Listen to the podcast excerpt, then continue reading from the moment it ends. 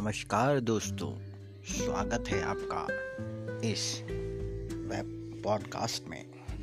आज हम सुनेंगे पंचतंत्रियों की एक कहानी में से एक कहानी।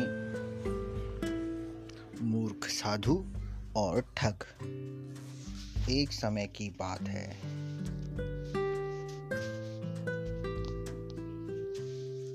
किसी गाँव के मंदिर में देव शर्मा नाम का एक प्रतिष्ठित साधु रहता था। गाँव में सभी उसका सम्मान करते थे। उसे अपने भक्तों से दान में तरह तरह के वस्त्र, उपहार, खाद्य सामग्री और पैसे मिलते थे। उन वस्त्रों को बेचकर साधु ने काफ़ी धन जमा कर लिया था।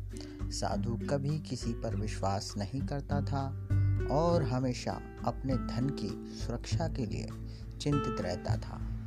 वह अपने धन को एक पोटली में रखता था और उसे हमेशा अपने साथ लेकर ही चलता था।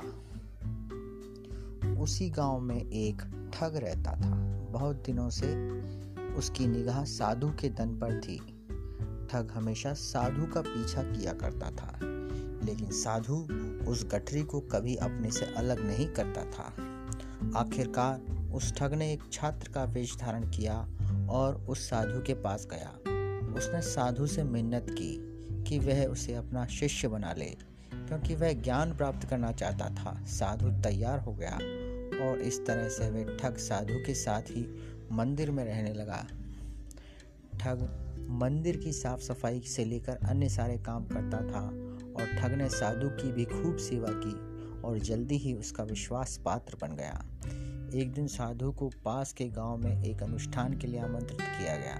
साधु ने वह आमंत्रण स्वीकार किया और निश्चित दिन साधु अपने शिष्य के साथ अनुष्ठान में भाग लेने के लिए निकल पड़ा।